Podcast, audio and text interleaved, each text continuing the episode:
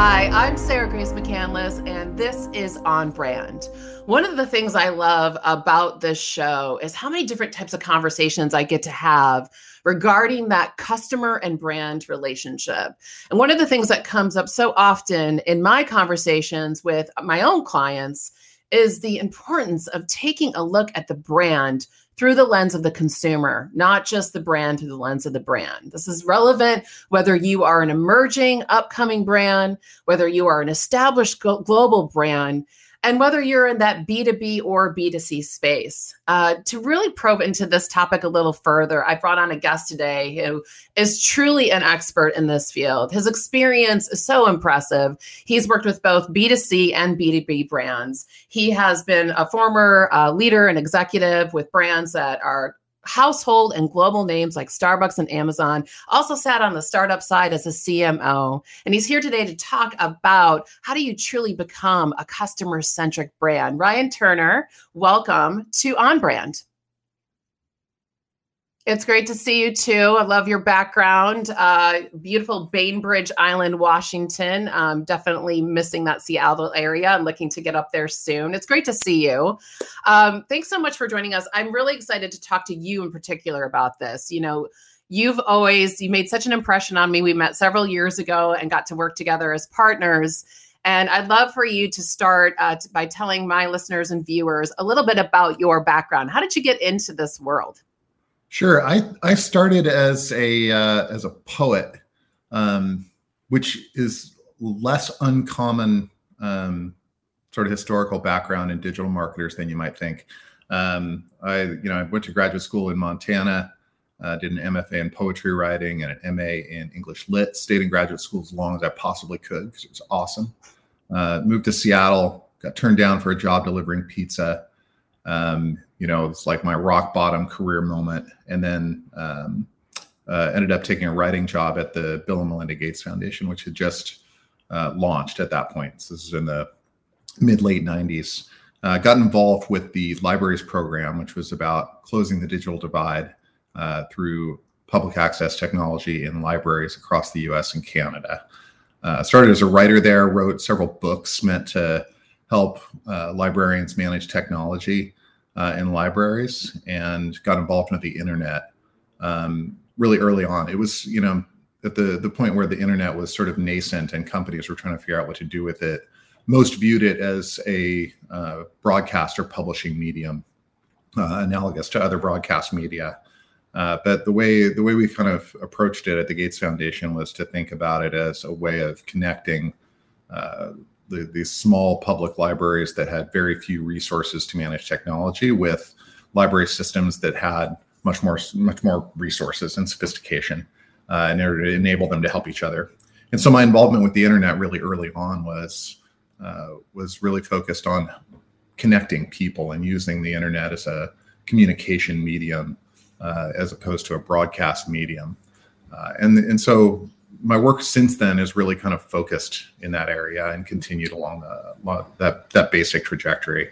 Went into consulting, uh, working on behind the firewall intranet uh, applications around leadership development and knowledge management. Uh, from there, spent uh, almost a decade on the agency side in WPP and Publicis. First as sort of the online community expert, and then online community became Web 2.0. Web 2.0 became social media uh, and you know sort of followed that progression uh, mm-hmm. over time on the agency side. Uh, got the opportunity to work at Starbucks uh, right as Starbucks was trying to sort of operationalize its social media. Uh, sort of, I mean, I'd hesitate to even call it a team. It was one guy. It was Brad Nelson. Right. I don't know if you're here, Brad. Hi, Brad. Um, Brad, it was Brad Nelson running around with his iPhone uh, around Starbucks headquarters, trying to figure out what to put on Facebook for the mm. 10 million followers Facebook had. Mm-hmm. Uh, and so Starbucks at that time was in in every agency case study um, as sort of the poster child of really getting it in social media. Mm-hmm. But what nobody realized what it was was that it was just Brad. Um, and Brad's a smart guy with great taste and uh, the perfect brand, right? And so yeah. The, the amazing thing about working at Starbucks and social media is that you say Frappuccino and the whole internet goes ape shit. And it just so it just works. And there's you know there's polarized responses, and you know we can talk about that and about the sort of spectrum of emotional reactions that uh, customers have to, to Starbucks and social. Uh, but it really was just a matter of showing up uh, Yeah. at that time.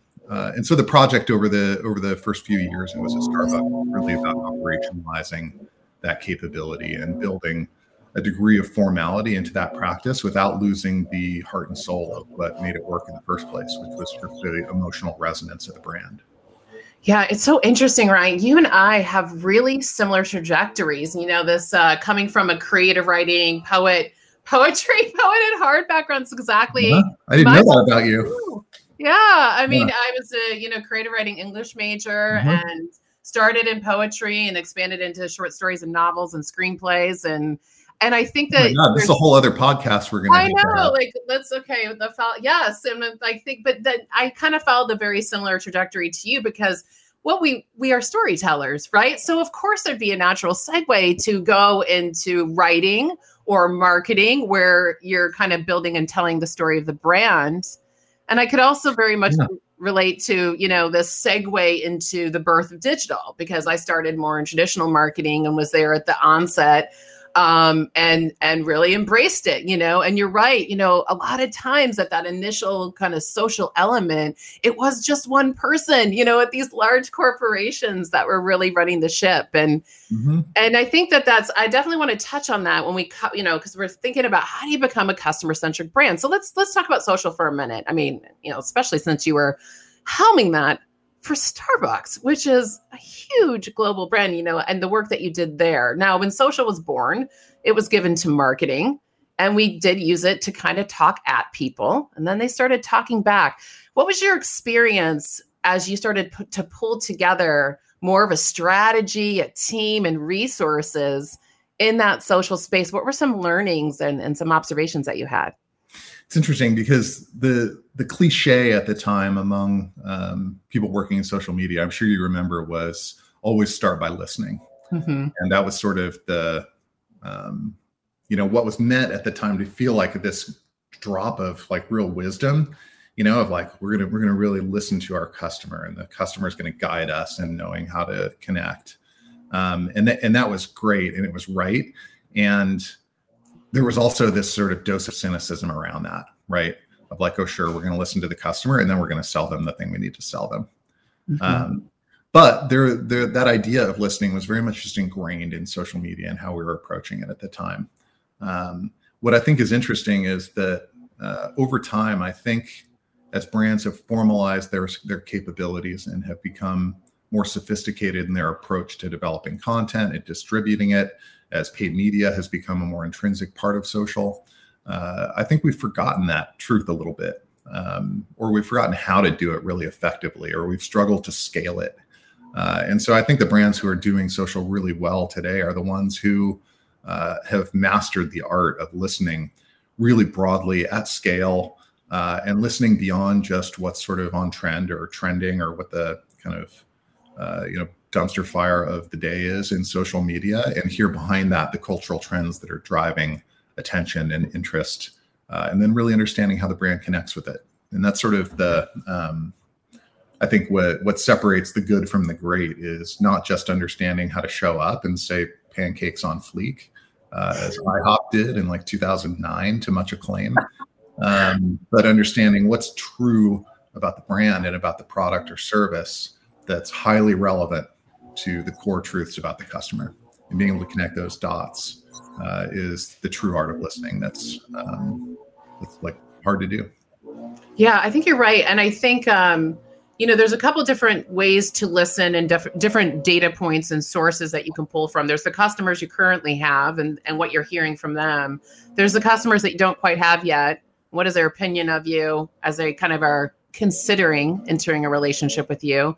And then there's the ones that you have who are either singing your praises or tearing you down, right? Mhm. um, you've been more on the marketing side of these types of things but you know one of the things i love about social is how it brings multiple departments and parties together and it's just shared space shared real estate and so you do you have different stakeholders that kind of come to the table i'd love to talk you know i think that you did some work really early on where this was very much the exception considering all stages of the journey not just the sales part of it or the you know um, acquisition side Mhm. Um, what you know, do you have any advice for other brands who are still maybe struggling with having that holistic approach to the overall customer experience?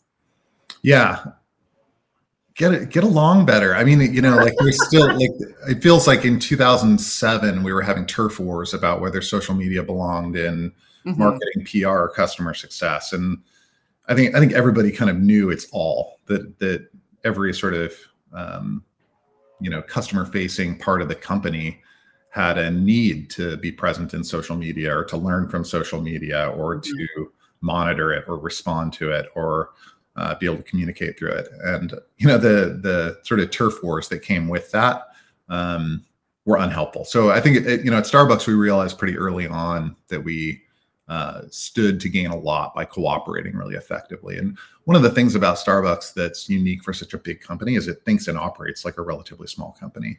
You know, in the in the Seattle headquarters, people talk to each other in person uh, every day across huge divisions of the company, mm-hmm. um, and so that the those relationships that we had across functions made it much easier for us to sit down and really figure out how to operationalize uh, social, which we had to do relatively quick, quickly, right? Like we early on in the the journey of brands and social, we were, we had tens of thousands of you know comments about the brand every day, uh, and so we had to figure out how to cope with that volume because we never felt ignoring it was an option.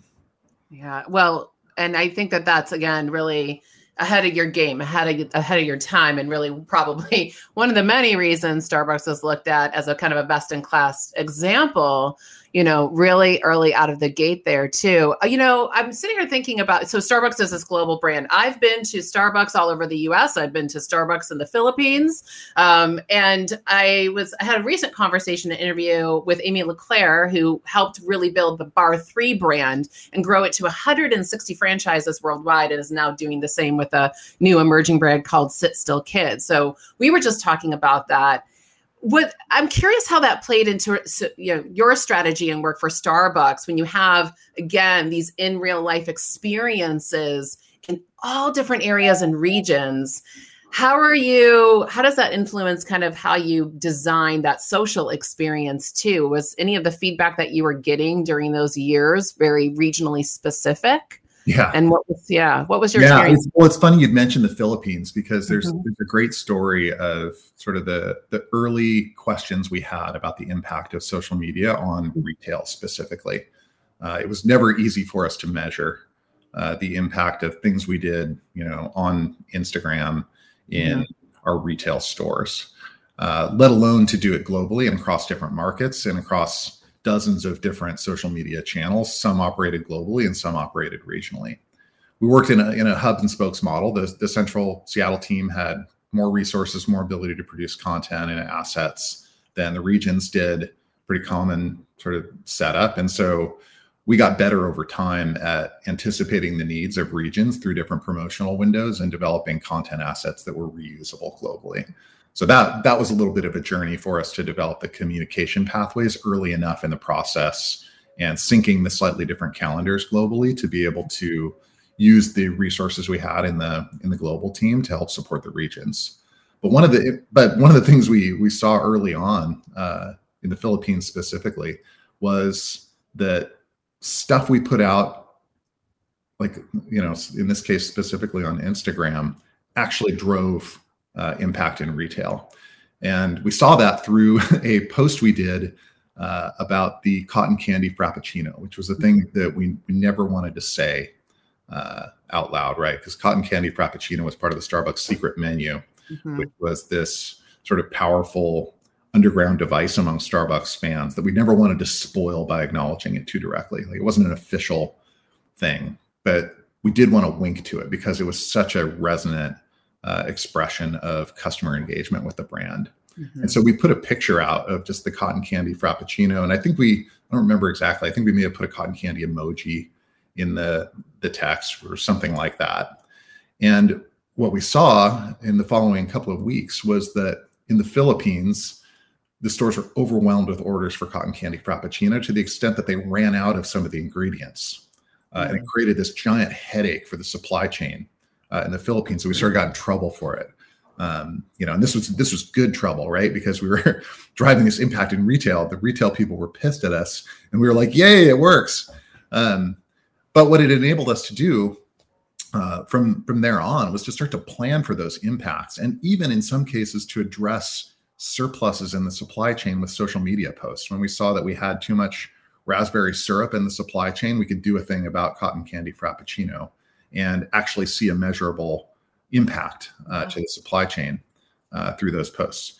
And so, you know, there there there was more rigor and discipline to it than that. Um, but the fact that we could actually do stuff online and see an impact in another part of the world uh, that enabled us over time to more intelligently address supply chain issues and start to integrate the retail operation mm-hmm. with the way we were marketing uh, online specifically was really powerful. That is such a fantastic example. And it goes back to what you said earlier about we all need to get along better, you know, and it's, you're right, because all boats rise here. I mean, there was a time where it was just, hey, look at our cool marketing campaign. Look at our uh, really, you know, kind of glossy, wonderful photography that we've done and our pithy copy. And it's fantastic. And we're not thinking about the reverb, right, of, of how that can, mm-hmm. you know, kind of play out. But I love what you said too about the reverse of that. So, okay, we've got uh, some more to kind of work through and get through in terms of inventory of raspberry syrup or whatnot. Let's actually intentionally, proactively get out there and see that kind of cause and effect.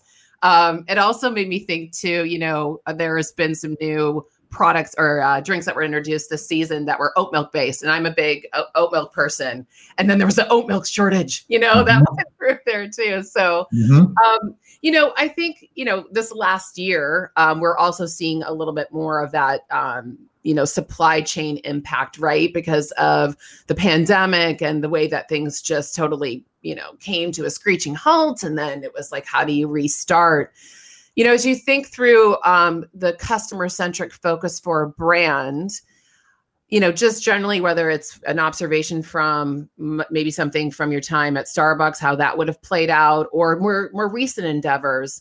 What are your takeaways so far from the impact of this last year? Is it more or less important to be customer centric? Yeah, it's interesting. I mean, I think um, I don't know if it's more or less important. I think I think it's it continues to be important and the brands that have been able to thrive part, partly they're just you know what business you're in uh, makes a big difference but i think part of what we've seen specifically in uh, online retail has been the businesses that are able to accelerate their decision speed and adapt more quickly are the ones who had been able to um, you know i don't want to say capitalize on the situation in such a, a crummy situation but who've been able to continue to thrive in a more challenging environment uh, and in some cases where they are listening really well to the customer and understanding how the customer context is changing or needs are changing uh, or behaviors are changing uh, the ones who've been able to operationalize that awareness the fastest uh, and to make low impact decisions more quickly low risk decisions more quickly based you know on incomplete data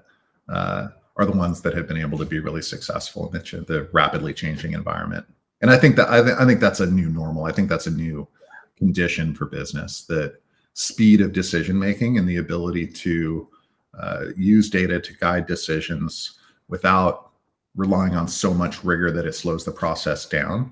Mm-hmm. Uh, you know, balancing degree of certainty with impact of the risk uh, are the ones that are doing well. Yeah, I think you're right. And I think that those are, you know, some of this was already in play, let's say, before, you know, that that kind of train had left the station. It's, especially when i think about customer experience being the key differentiator above price and product. We saw that coming for several years. It was 2020 was sort of noted as this will be the official tipping point kind of across all industries. Then 2020 became a whole other ball game on top of that. I feel like it just threw some accelerant on that and that it's not going to disappear. It'll stay here too I, you know, you mentioned the secret menu with uh, with with Starbucks too, and you know, um, I love that story and how that's kind of become something that is a wink, um, as you put it. It got me thinking about personalization. Um, how do you think that plays again when you're you've got all these different data points? Personalization can take a little time, it can take a little thought. You know, I've got teams out there who before they reply, they're really kind of making sure they have the right context for the customer they're engaging with, the pop culture reference, their history with the brand. How do you how do you manage personalization um, and that customer centric pursuit? Well, it's, it's such an interesting question because we, you know, every, everybody has talked a lot about the impact of the pandemic mm-hmm. on marketing in a way that's almost overshadowed the other huge change in marketing over the last year, which is the rise of privacy. And so, mm-hmm. you know, really it's been sort of a like a slow build, but we've seen this confluence of increased regulation over privacy in the EU and California that's going to, you know, continue to spread. Uh, the ability for users to control their data, in particularly in the new iOS uh, with those controls, and the in, the you know increasing opacity of walled garden systems. And so marketers who've relied on uh, targeting and behavioral data to drive results uh, are suddenly finding themselves with way less ability to uh, push buttons and pull levers intelligently. And so this this is a huge challenge that for me is as big a deal as behavioral change driven by the pandemic that's impacting how marketers are, are showing up. The good news, I think, is that where all the you know like the last 10 years trajectory in digital marketing has given us the ability to understand customers based on behavioral data. Part of what's happened is that we've lost the sense of humanity uh, and the customer as a person. The customer's become a an aggregate or a generalization or a category uh, mm-hmm. that we're able to um, you know sort of drive behavior within using using data. Um, and we we've become a little bit transactional um, in that way. And we've undervalued the role of great emotional creative marketing uh, in connecting with customers. But I think this challenge that we're facing in the, the decreasing availability of data is forcing us to think harder about the creative again. And the creative is becoming less, um, you know, really, really quickly becoming less another lever to pull in the media buying process. And it's becoming the heart of the marketing activity, which is why most of us got into it in the first place, right? It's because we're mm-hmm. communicators on some level, and we either are want to be part of the creative process or want to be adjacent to it. Um, and so I think we we sort of know that the creative is important, but it's becoming newly important um, in a in a in a powerful way that really reflects um, you know what's been true all along, which is great communication wins. Yeah, great point. And I think that that kind of also, you know, ladders up with, you know, this um, increasing focus on who a brand is, who they are as an organization, their leadership, really culture, not just what they put on their website, right, but how they show up in the world um, in addition to you know again what they make and what they sell it for and how they support you if you have a you know customer service need. I'd love to kind of segue into that and talk a little bit about that social good bucket. You know one of the things that we overlay in the show and i like to lean into whenever it lends itself organically in the conversation is that secondary angle of putting purpose at the forefront of leadership culture and customer experience. I do think that again, that is something that has been increasing well before 2020, and and it's even more um, important now. We make our decisions based on how these companies show up. We want to see that human side. We want to feel heard and listened to. How does that play into social good um, for an organization? Where does that fall based on your experience? What would your recommendation be as brands consider how to you know show up in that social good space? What does that mean to you? It's a really interesting question. I think i think it's so challenging for brands right now because mm-hmm. there's been you know the last few years we've seen that consumers really care about um, what the companies they make purchases from stand for and what right. their practices are and what their impact is. And the, the idea of voting your dollars has become more real uh, over time for more consumers and so it's never been more important for companies to communicate their values, what they stand for, and how their practices support the social issues they want to connect with. And we've never seen more cynicism uh, in, a, in, in the US, at least. I'm, I'm, not as sure globally, but I think in the US, our uh, level of cynicism is the highest it's ever been. And so as soon as brands make a claim uh, to be doing something virtuous, um, the, rea- the reaction is skepticism or just outright hatred and denial. Uh, and so brands are in this bind where um, they they know they need to, and and probably in their heart of hearts really want to stand for uh, social good. And as soon as they lay claim to uh, to what they're doing, they receive backlash for it. Mm-hmm. So it's hard. Um, I think the the reality is that you can't get out of it, um, and the I don't know, like you asked for advice. This is a hard one to give advice on.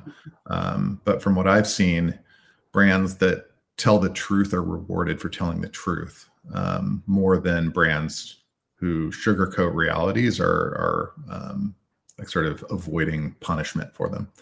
Um, and so, so the I think the um, the brands who do really well, um, I think of Patagonia. I think uh, you know like has sort of a, a, natural ability because social impact is so intrinsic to their business. Um, carry good lessons for other companies. And starbucks is one that you know i think i think over the time i was there we had a mixed record in in some of what we did. But the thing that that we saw over and over was that the closer our social impact agenda was to our business practices and the more we were able to enact our values in the way we went to market and the way we ran and operated the company um, the the more impact we generated and the better received it was. And so, for example, with Starbucks, hiring practices are an area that um, where where Starbucks can make a huge impact because we hire a lot of people at Starbucks. We have a huge retail operation, and um, and so targeting specific groups to hire, like veterans, military spouses, uh, opportunity youth, uh, et cetera. Uh, generates a positive impact on society that's very close and intrinsic to the operation of the business and is great for the business. And so, where we saw that alignment between business benefit and social impact, uh, we saw great results. And I think the part of the genius of Howard Schultz was that he understood that really well and always focused social impact on also making the business succeed.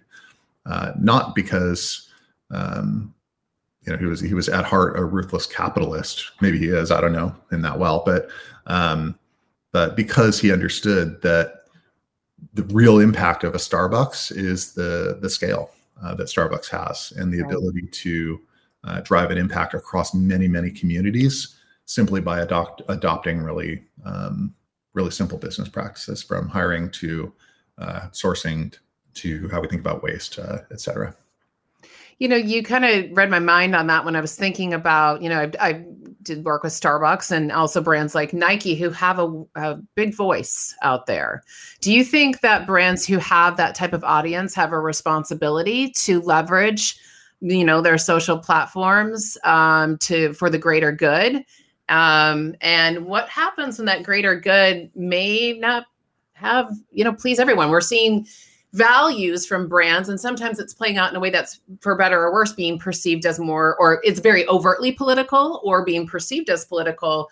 But even with that aside do you think that these these bigger brands that you have so much experience with personally have a responsibility to to take their platforms and and you know put it to something beyond their own marketing purposes? I absolutely believe that. Mm-hmm. yeah.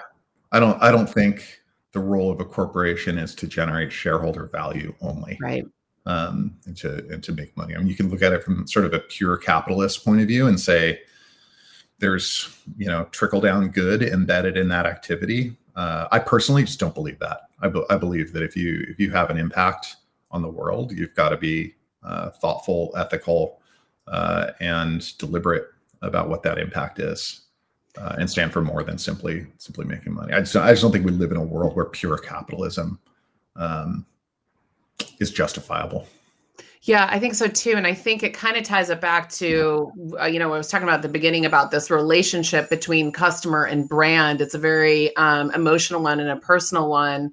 And I think that they want to see customers now, again, want to see that human side, even if it's going to alienate a certain sector um, being more clear on who what your values are as a company and then backing it up with the action too.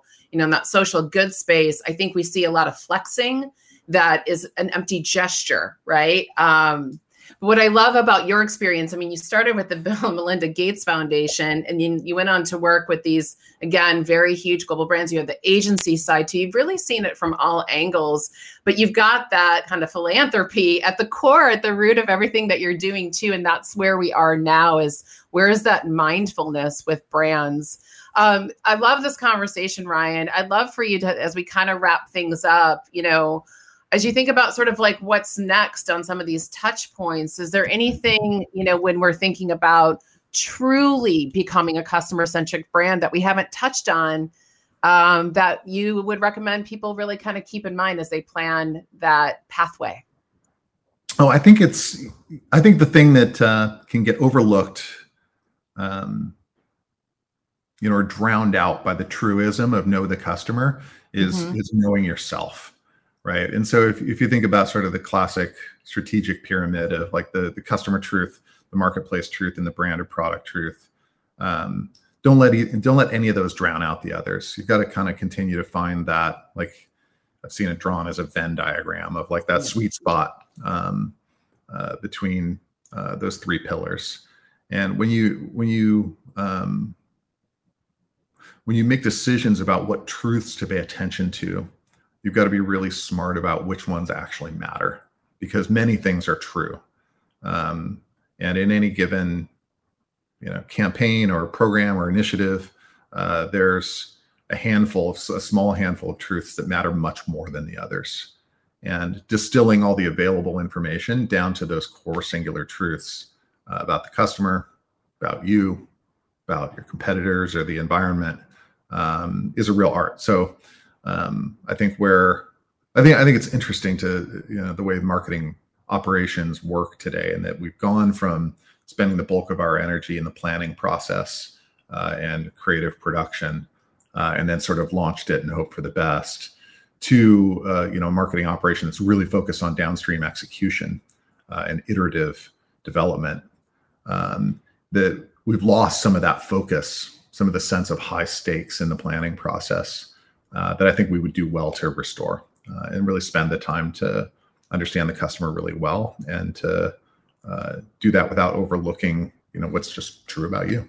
Think about the people who are really great to be around. It's the people who have the combination of um, genuine interest in others and empathy for others, yeah. and a sense of confidence and clarity about who they are uh, and how they show up. Those are the people you want to be around, and it's the same with brands. I couldn't agree with you more. And as somebody who, you know, identifies as an empath at the core, and I can think back in the day, I used to be, kind of be told that that, you know, that's not going to serve you, and and that you can't really have be a leader as an empath. And and now I would actually say I think it's the opposite. I think it's critical. I love what you said too about it being a true um, true art. I think you're right. It's a great thing to leave um, others thinking about too. I think that's one of the reasons you're so good at what you do, Ryan, because you are an artist at heart you know you're yeah no really i mean because you're very genuine and i think I can almost hear you kind of crafting this poem as you're talking about it so thoughtfully, all of the different pieces that go into it too. So it's kind of no wonder. Uh, poetry is yeah. about compression, you know, yeah. as, as you know you understand. You know, yeah. it's the attention to every sound, every syllable, and and the ability to really focus and hear the music and the language. And I think yeah. it's the same with uh, social media and with digital in some ways. It's that like every every little bit counts, and so having that um, inclination to sort of pay attention to the detail and mm-hmm. to try mm-hmm. to really consolidate communications into powerful um, and you know uncliched uh, bite-sized pieces uh, helps enable good communication online. Absolutely. That's why you see so many poets in in digital. I think. I couldn't agree more. I'm always very grateful for having that at the heart of my heart. And one of my favorite, um, she's a poet, but she's uh, writes short stories, and novels. Margaret Atwood. Um, is, you know, she says that one of her quotes I have framed downstairs in my house is, "In the end, we all become stories," and I think that that's that's very true. And like when we're having this conversation, we, you know, these brands, these companies, these moments, these engagements, they are all stories that make up our experiences too. But a lot of it having to do with what your customer says about you, not just what you say about you as well. So, Ryan, thank you so much uh, for your thank time you. and your expertise. It's so great to catch up with you. Really appreciate your insights and look forward to seeing what's next for you as well. Thank you.